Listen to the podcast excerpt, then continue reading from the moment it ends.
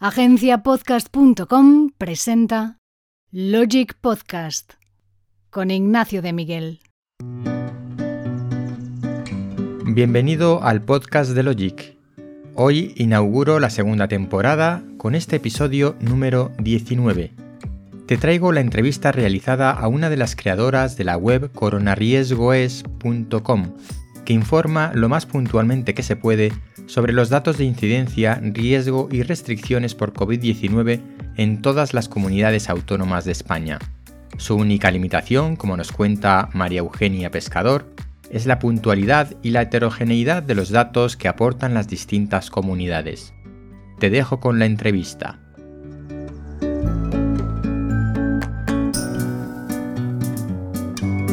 Em, bueno, la primera pregunta obligada es cómo surge la idea de crear eh, esta web, coronariesgoes.com.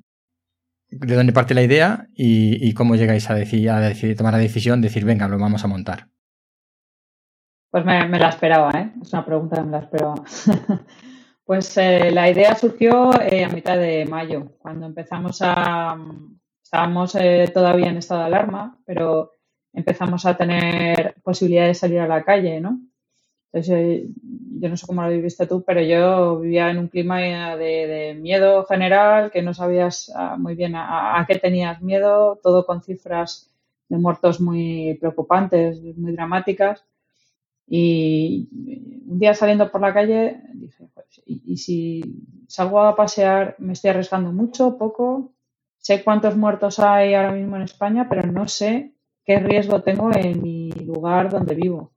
Y tampoco sé cuál es el riesgo del sitio donde vive mi madre. A mí eso me preocupaba porque no sabíamos cómo manejarlo y dije, bueno, no pasa nada, llego a casa, me, descargo una aplicación que me lo dice. Pero esa aplicación no existía.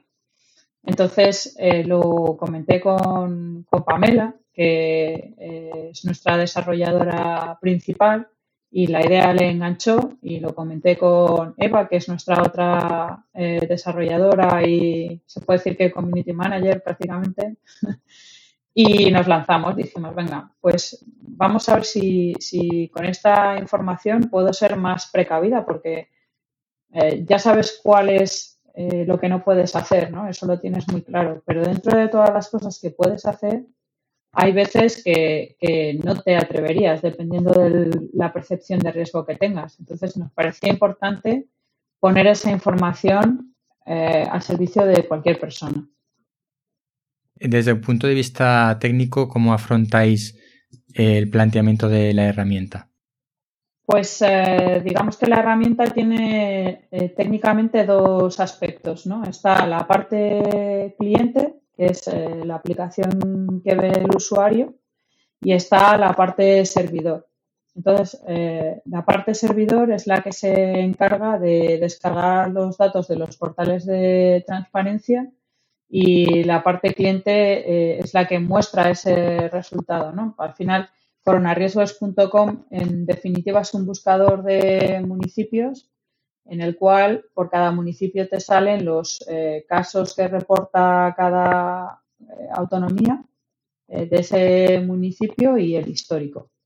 Entonces, en el servidor lo que tienes es un robot, lo que tenemos es un robot que cada cuatro horas consulta los portales de transparencia para buscar actualizaciones, pone esa información de en un formato en el que la web lo interpreta y así el usuario cuando busca ese municipio pues puede visualizar, ah, pues mira, en mi municipio hay 170 eh, casos que son 50 eh, menos que los que se, publicó, se publicaron la semana pasada. ¿Cuántos rastreadores de esas webs de transparencia tenéis activos para recopilar todos los datos? Ahora mismo eh, somos capaces de descargar datos de 15 autonomías. Nos ha costado tiempo porque eh, bueno, la digitalización en España pues eh, es un reto, ¿no? Está siendo un reto para los portales de transparencia, yo creo, y yo creo que es un, bueno, un reto tecnológico que estamos afrontando a día de hoy. Entonces, cada comunidad autónoma publica los datos eh, con la frecuencia, el formato y el contenido que, que quiere. ¿no? A nivel de municipio, eh, no hay una, una, coordinación, no es homogéneo. Así, que al final tenéis que depurar esos datos que leéis de esas webs, los tenéis que manipular y depurar de alguna manera para homogenizarlos. Claro, hacemos una homogenización, por lo menos a, nivel de, bueno, pues mostramos eh, los casos, el histórico y una tasa de casos por 100.000 habitantes. Pero hay comunidades autónomas que lo que te proporcionan es el acumulado de los últimos 15 días y es lo que aclaramos en la web. En la web indicamos qué, qué tipo de casos es lo que estamos mostrando, ¿no? Pero la verdad que es difícil dar un dato simple porque no todo lo puedes homogenizar. No sé si, si se entiende, ¿no? por ejemplo, voy a poner un ejemplo, a lo mejor es más fácil. Eh, la Generalitat eh, de Cataluña publica los eh, casos nuevos diarios y, sin embargo, Castilla y León publica los datos acumulados en la última semana. Entonces, pues intentamos homogeneizar, si podemos, a los casos acumulados en la última semana, pero la comunidad valenciana publica los datos acumulados en los últimos 15 días. Entonces, pues eh, claro, eh, puedes estimar el riesgo eh, si siempre miras los datos del mismo sitio, pero no puedes comparar entre comunidades autónomas normalmente. Ese es uno de los mayores retos ¿eh? este, de, este, proyecto, la falta de homogenización de, cada comunidad autónoma. Entiendo que eso se podría llegar a hacer, pero claro, requiere un trabajo adicional que en este momento no habéis realizado. Es que eso depende de los portales de transparencia. Yo puedo solicitar a eh, la Comunidad de Madrid que publique sus datos diariamente pero no me los puedo inventar. Yo puedo consultar si los ha publicado, pero la Comunidad de Madrid publica sus datos una vez a la semana. Entonces, hemos hecho muchas solicitudes a los portales de transparencia, hemos seguido, digamos, eh, los procesos ¿no? que, hay, em, que hay previstos para, para el ciudadano tiene derecho a exigir transparencia y hay unos eh, mecanismos que hemos utilizado, pero esos mecanismos pues eh, a veces no te dicen que sí y y esos mecanismos eh, no son rápidos. Entonces, pues bueno, poco a poco, progresivamente hemos ido incorporando información, pero de hecho de, eh, por ejemplo, las Islas Baleares y eh, las Islas Canarias no hemos conseguido descargar los datos y hemos solicitado un formato descargable porque pensamos que, que es un derecho para todos, ¿no? Para todos los ciudadanos. Entonces, ellos publican la información en visores, pero no podemos descargarlo es un trabajo que hemos llevado hasta donde nosotros podemos. Pero a partir de ahí ya es voluntad de voluntad y capacidad ¿eh? de, los portales de transparencia el eh, contestar afirmativamente a nuestras eh, demandas y publicar los datos como nosotros requerimos. Pues entiendo que está siendo un reto también para ellos, o sea que no es fácil. Sí, es algo nuevo que no se habían planteado que tuvieran eh, que, hacer en ningún momento y se han encontrado que no saben cómo hacerlo. Claro. ¿En qué, tecnologías estáis utilizando en cada una de las, de las capas? En la capa de presentación al usuario, al visitante y en la capa de servidor. En la capa de, de usuario estamos utilizando ahora mismo Angular con Bootstrap Inicialmente empezamos con, con Ionic porque bueno, nuestro objetivo era hacer una, app para móvil. Entonces empezamos con Ionic, que era la tecnología que más eh, facilidades nos daba a la hora de publicar una, app. Pero bueno, eh, intentamos publicar una app el 12 de junio y cuando eh, remitimos la aplicación para su publicación en Google Play, eh, no sé si sabes que tanto Apple como, como, Google no publican aplicaciones de coronavirus salvo que estén respaldadas por una eh, entidad pública o sanitaria como por ejemplo Cruz Roja. Eso no lo sabía, ¿no? Entonces, no, no, claro, nos rechazaron porque de momento no hemos conseguido respaldo de ninguna de, de, ambos tipos de organizaciones, ¿no? Así que bueno, como nos parecía, fue un revés, ¿eh? pero nos recuperamos, nos parecía que, que la aplicación seguía teniendo interés y decidimos colgarla en, en, web. Entonces ahí cambiamos a Angular, que era más simple para, para web. Y luego en, servidor lo que tenemos es un robot Python que consulta los portales de transparencia y genera un CSV, eh, que es eh, una especie de, tabla de datos en texto plano, que de hecho se descarga con, cuando a que consulta la aplicación y es abierto, vamos, todo el mundo podría usarlo si lo, si lo desea. Y básicamente, pues esas son las tecnologías que estamos manejando.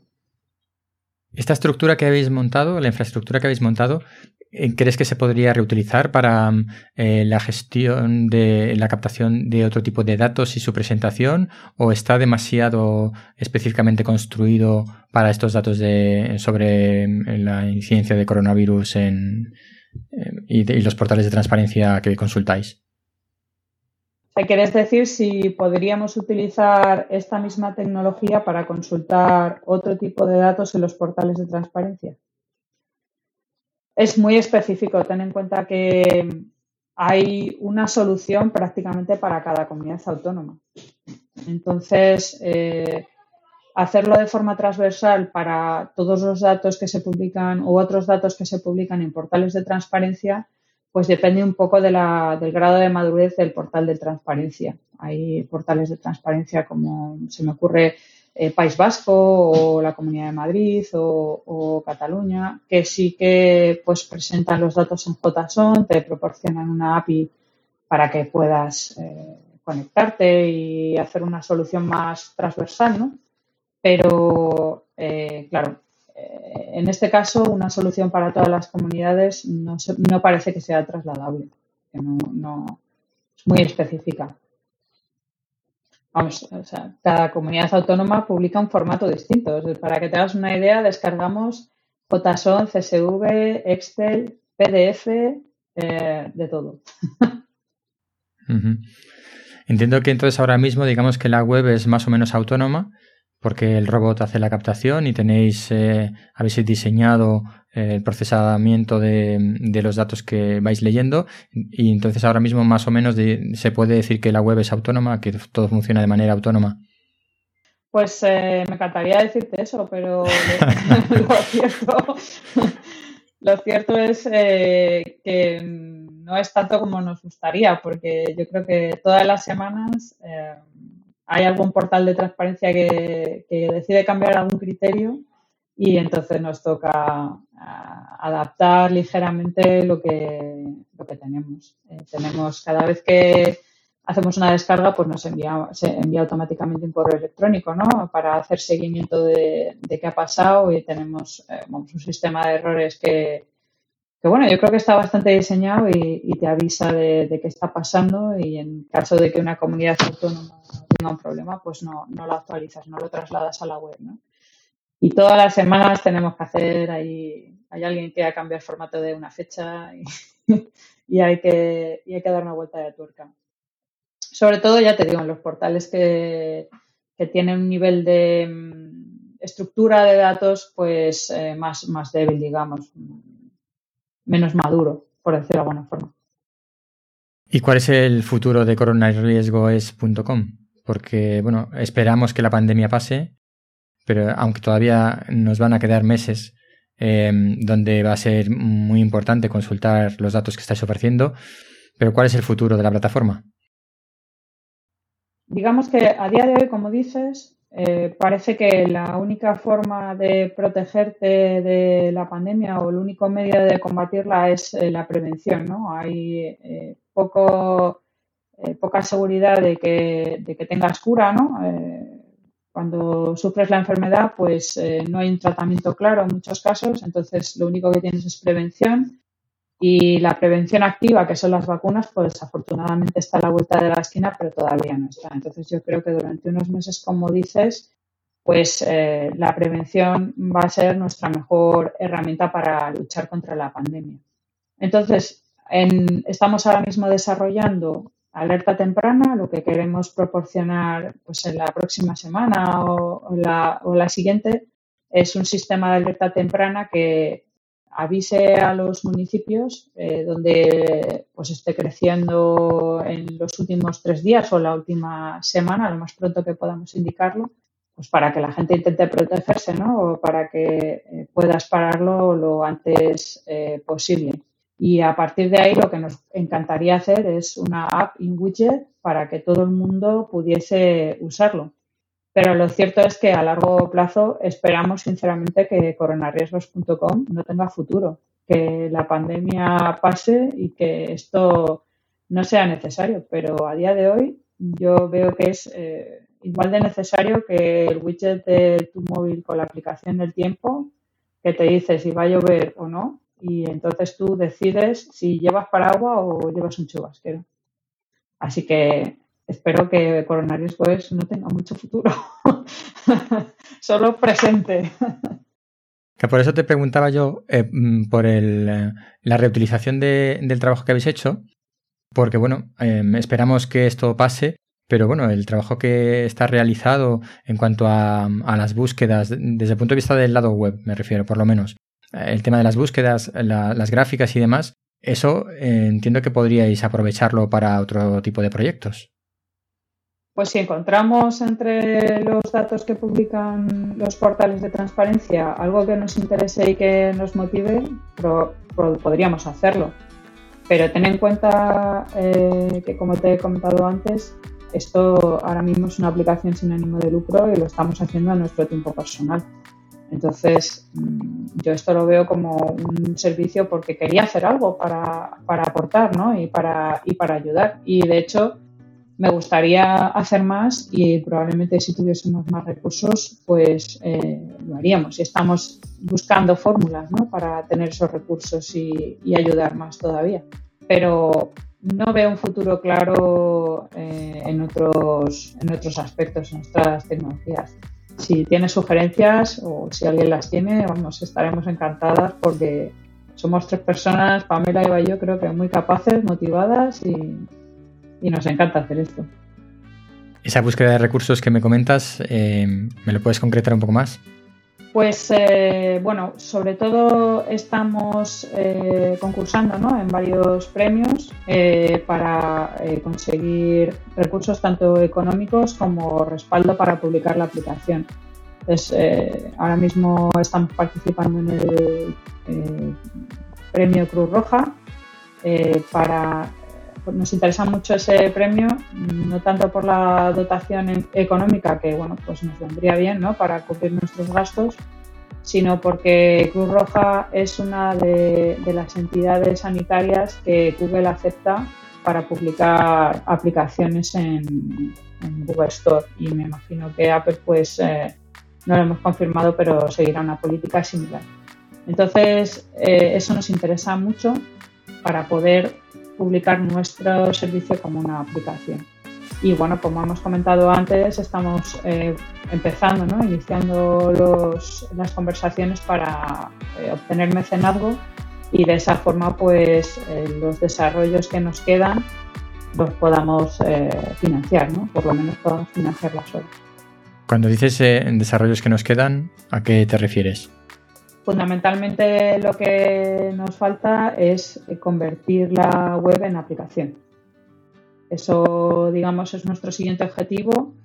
Tanto la aplicación, que pensamos que, sería pues eh, relativamente un trabajo pequeño, como el widget, el widget como el que comentábamos antes, ¿no? Como el del tiempo, que eso entendemos que sí que nos podría llevar algo más. Em, tenemos eh, algún contacto en Google que nos ha ofrecido su ayuda eh, a nivel tecnológico, ¿no? Porque es una tecnología que desconocemos y pues ese es nuestro, esos son nuestros objetivos, pero sí que es cierto que de momento son objetivos que necesitamos apoyo para poder conseguirlos.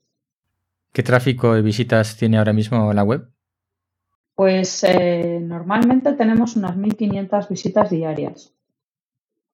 Llevamos con unas 1.500 visitas diarias pues desde septiembre, desde que incorporamos el gráfico, no sé si has visitado la aplicación, pero tenemos un gráfico de tendencia que a mí me parece muy interesante porque te da una idea de si eh, la situación está mejorando o empeorando, que creo que eso es fundamental para tomar precauciones, ¿no? Entonces, eh, desde que incorporamos esa funcionalidad, pues estamos ahí en, ese, en esa horquilla. 7.000, 8.000 visitas semanales, 10.000, depende. ¿Tenéis eh, el tema del alojamiento del servidor? ¿Os ha costado eh, algo especial? Eh, ¿Habéis tenido dificultades en ese aspecto? No, ahora mismo en ese sentido no, hemos tenido muchas dificultades.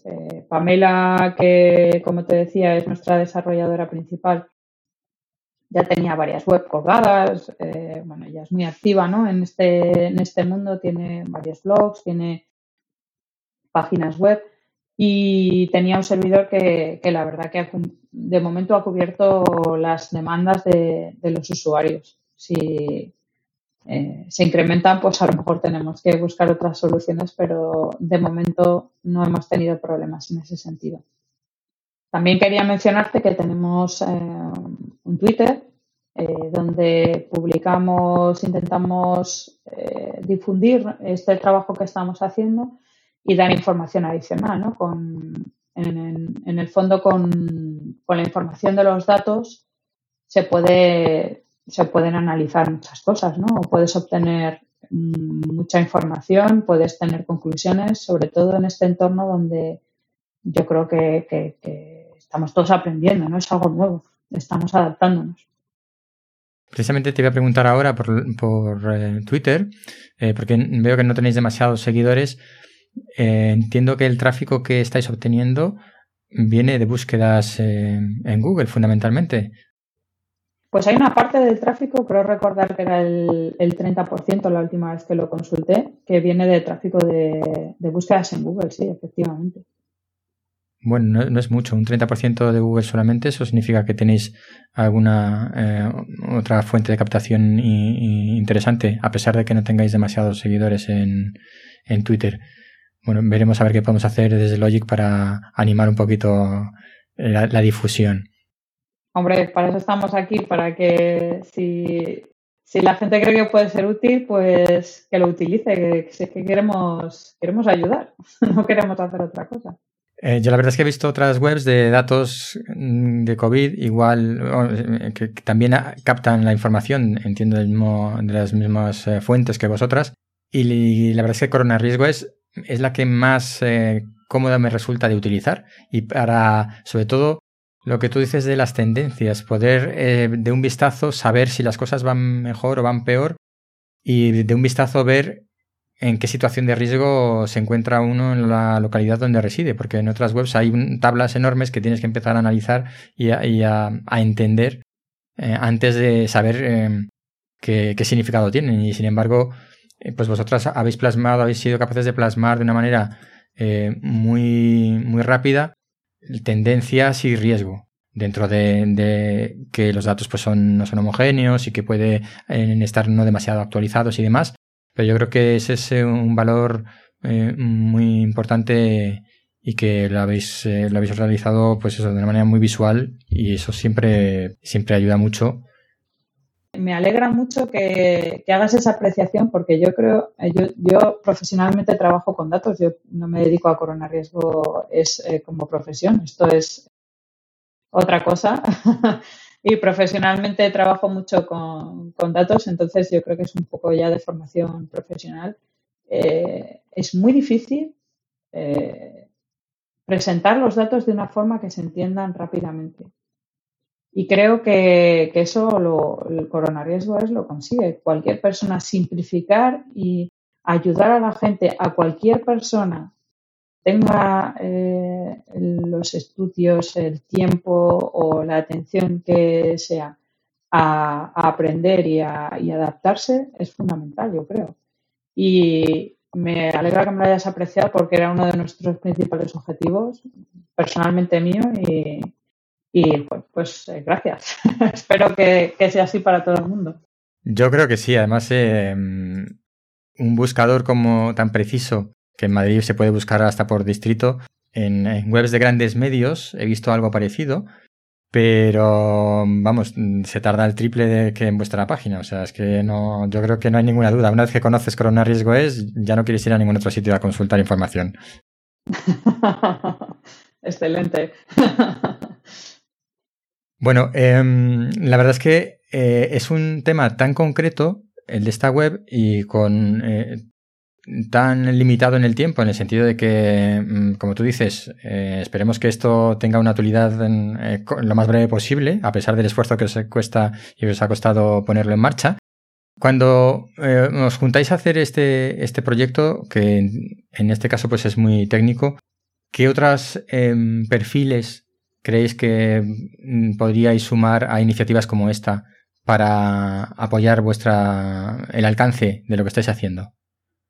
Pues eh, antes has mencionado algo eh, que, es interesante, em, es que tenemos pocos seguidores en, Twitter y eh, yo creo que estamos haciendo un esfuerzo y, Twitter es, digamos, un animal doméstico que, que requiere muchísimo tiempo. Hay que estar ahí todos los días dándole de comer.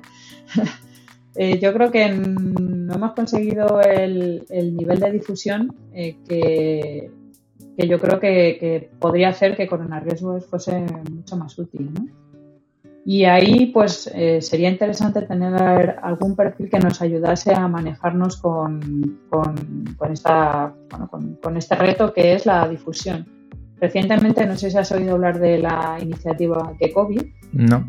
Pues eh, que COVID es una, aplicación que lo que te permite es un buscador también por municipios que lo que te proporciona es eh, restricciones en tu municipio. Y bueno, pues eh, hablamos con ellos porque parecía ¿no? que teníamos, podíamos tener muchas sinergias. Sí. Y a mí me chocó que me dijeron que tenían, pues, no me acuerdo cuánto me dijeron, pero del orden de medio millón de visitas por semana o algo así. Y, eh, su, Twitter también pues eh, estaba tenía un montón de seguidores y vamos, me parece muy interesante lo que proporcionan, pero me parece que está más o menos al mismo nivel que coronariesgos.com, eh, ¿no? Así que bueno, pues ahí quizá nos vendría bien alguien que, nos ayudase en ese, en ese reto de la difusión. Y por lo demás, eh, vamos, eh, por supuesto, si tuviésemos alguien que se dedicase solamente a los aspectos gráficos, pues seguramente conseguiríamos con mucho más éxito eso que mencionabas, ¿no? el, presentar la información de una forma todavía más eh, entendible. Por lo demás, yo creo que entre las tres hemos conseguido resolver prácticamente casi todos los problemas que se nos han ido dando. Tenemos todavía hay alguna eh, cosilla que resolver, ¿no? No hemos conseguido integrar un SSL para que nos aparezca la página como segura, a pesar de que ya te digo yo que de momento segura es. La alerta temprana la vais a hacer de momento hasta que no tengáis aplicación mediante correo electrónico o queréis vais a esperar a ver si lográis tener una aplicación en las eh, en, la, en Apple y en Google para establecer el sistema de alertas tempranas por, mm, por mensajes push? Pues de momento lo pensamos resolver de dos formas. Lo primero es que cuando buscas el municipio en el buscador te aparecerá eh, que tienes una alerta temprana en ese municipio, un poco igual siguiendo la filosofía de, eh, de la aplicación del tiempo, que si hay una alerta meteorológica, pues te aparece ¿no? en el municipio correspondiente y luego eh, lo que planteamos también es publicarla en, Twitter. En nuestro Twitter dar prioridad también a aquellos municipios en los que eh, aparezca la alerta temprana porque, bueno, pues eh, en el correo no nos aparece. Eso que comentas puede ser interesante de a lo mejor ofrecer algún tipo de servicio de newsletter donde te pueda quizá eh, informar de, esos municipios. ¿no? Me parece interesante lo que estás comentando, pero de momento es un poco lo que teníamos planteado. Asociar al municipio y publicarlo en, Twitter y pues me parece realmente interesante ¿eh? porque cuando estudias casos eh, que al final han acabado en confinamientos, etcétera, ves que un poco eh, dos, tres semanas antes de que ocurra el confinamiento. el confinamiento, digamos que las autoridades lo ponen cuando ya no queda otra, ¿no? Pero si eh, al final la sociedad, las personas eh, que, convivimos y vemos que en nuestro municipio pues se produce ese crecimiento y lo vemos de forma prematura, pues a lo mejor somos capaces de frenarlo antes de que se convierta en medidas más drásticas o, más contagiados. ¿Tenéis previsto hacer ese análisis de datos para hacer proyecciones o hasta o eso ya es pasarse un poco? Tenemos proyecciones, tenemos varios. Eh, no es fácil poner un modelo, ¿eh? porque vamos, sí que hemos estado probando algunos modelos de comportamiento y, bueno, a nivel de municipios es eh, muy complicado, depende mucho de si la autonomía o el municipio impone o no restricciones, depende de. Mm, em, del tamaño de la población también. Normalmente en los pueblos con poca población el crecimiento es explosivo y en las ciudades el crecimiento es mucho más lento. Entonces sí que estamos probando varios análisis y proyecciones. No es algo que tengamos descartado, pero requiere mm, más esfuerzo. No sé si un poco lo que comentabas, ¿no? Para hacer ese trabajo realmente creo que sí que tendríamos que captar algún perfil especializado en, y que se dedicase full time a, tiempo completo a ese, a ese trabajo. Muy bien, pues em, yo creo que no me he dejado ninguna pregunta eh, de lo que tenía previsto. Si me quieres contar algo que no te haya preguntado, este es el momento. Pues, eh, pues nada, yo creo que poco más, que, que, estamos muy orgullosas de este trabajo, que mm, nos está costando todo nuestro tiempo personal, pero yo creo que lo hacemos eh, con gusto y que nos encantaría tener más recursos para poder hacer más. Así que simplemente, pues que los usuarios lo utilicen, se protejan y lo, y lo utilicen sabiamente, por supuesto. Muy bien, pues muchas gracias por atenderme en esta entrevista. Hasta aquí la entrevista de hoy con María Eugenia Pescador de coronariesgoes.com. Recuerda que tienes más podcasts interesantes, audiolibros y relatos en formato sonoro en club.basicast.com. Te espero en el próximo episodio de Logic Podcast.